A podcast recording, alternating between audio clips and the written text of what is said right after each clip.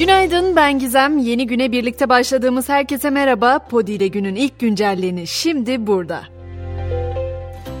Dünden beri en çok konuşulan konu Yüksek Seçim Kurulu'nun kararları. YSK sandık sonuçlarını kendi seçim modülüne işlemek isteyen İçişleri Bakanlığı'nın talebini reddetti.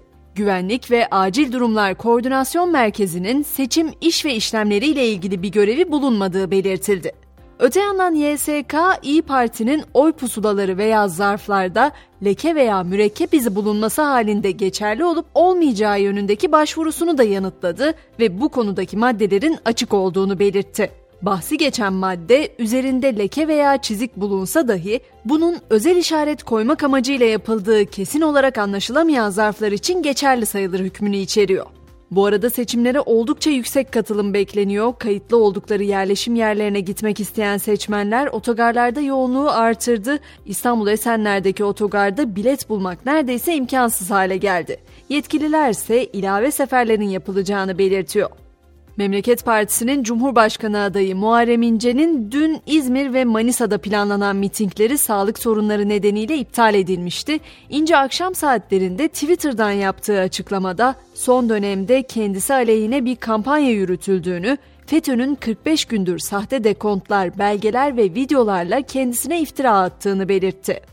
Öte yandan Millet İttifakı'nın adayı Kemal Kılıçdaroğlu'ndan Muharrem İnce'ye bir çağrı geldi. Kılıçdaroğlu, gelmek istiyorsa otursun soframıza değişimi birlikte getirelim. Bu pislikleri birlikte temizleyelim siyasetin içinden dedi.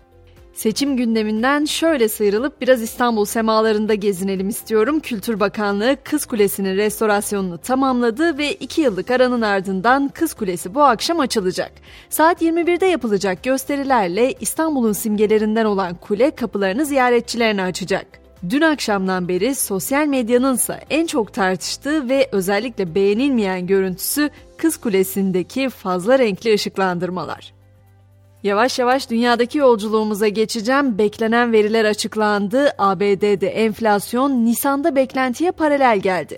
Tüketici fiyatları bir önceki aya göre %0,4 arttı. Yıllık olaraksa enflasyon %4,9 olarak kaydedildi. Fransa'ya geçtiğimizde Senato, influencerların sosyal medyadaki ticari faaliyetlerinin denetlenmesini öngören yasa tasarısını kabul etti. Influencerlara alkol ve estetik operasyon reklamı yapma yasağı getiren tasarı mecliste ikinci kez görüşülecek. İsveç ise 2025'te dünyanın ilk elektrikli yolunu hizmete açacak.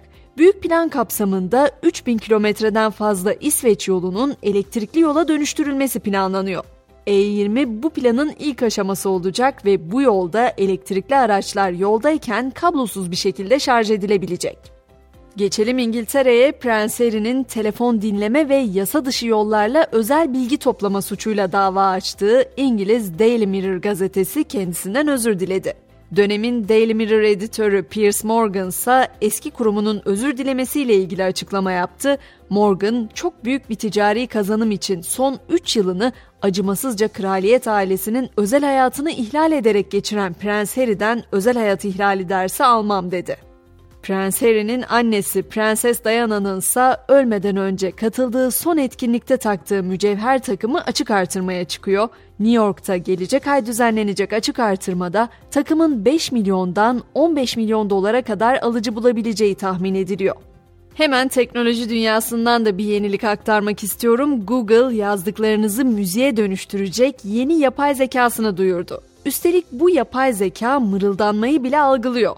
Müzik elemi denemek isteyenler web, Android veya iOS üzerindeki AI Test Kitchen'dan kaydolabilecek. Ve başımıza taş yağacak sözünün de gerçek olduğunu anlatmak isterim. Amerika'nın New Jersey eyaletinde bir evin çatısına 10-15 santimetre büyüklüğünde metalik bir cisim düştü.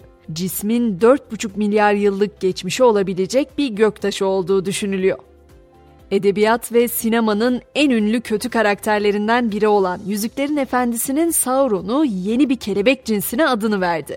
Söz konusu kelebeklerin canlı turuncu kanatlarındaki siyah halkalar Tolkien'in kitaplarında anlatılan ve film serisinde tasvir edilen o her şeyi gören gözü anımsatıyor.